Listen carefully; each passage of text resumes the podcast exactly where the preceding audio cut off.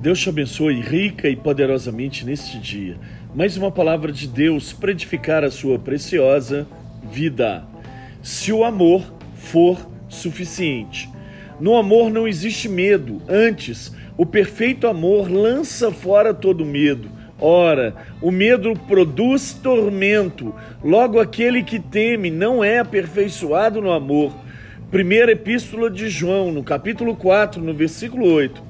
Observamos as situações em que somos corrigidos e sempre nos posicionamos negativamente, mesmo que não seja de forma declarada ou evidente, mas sabemos que nos causou um grande constrangimento.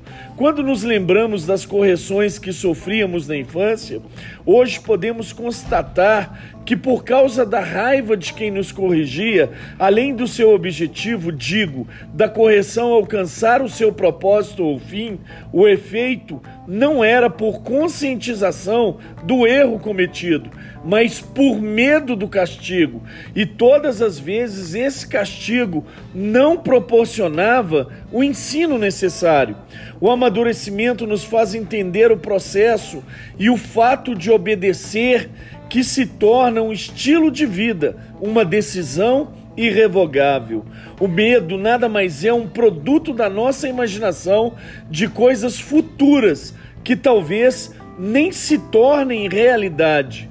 O medo só encontra habitação em nossos pensamentos. O texto de hoje nos fala de um amor que não cabe, não habita o medo. Antes, em sua perfeição, lança fora todo medo. E ainda nos diz que o tormento causado pelo medo nos faz temerosos, nos coloca na posição daquele que teme e, por decidir pelo medo, não pode ser aperfeiçoado pelo amor. Quando reflito o porquê fomos chamados por Deus, é de fácil compreensão que não fomos chamados chamados para que pessoas sejam fiéis a nós ou aquilo que fazemos, pensamos ou defendemos, mas para que sejam transformadas pelo poder de suas decisões em Cristo.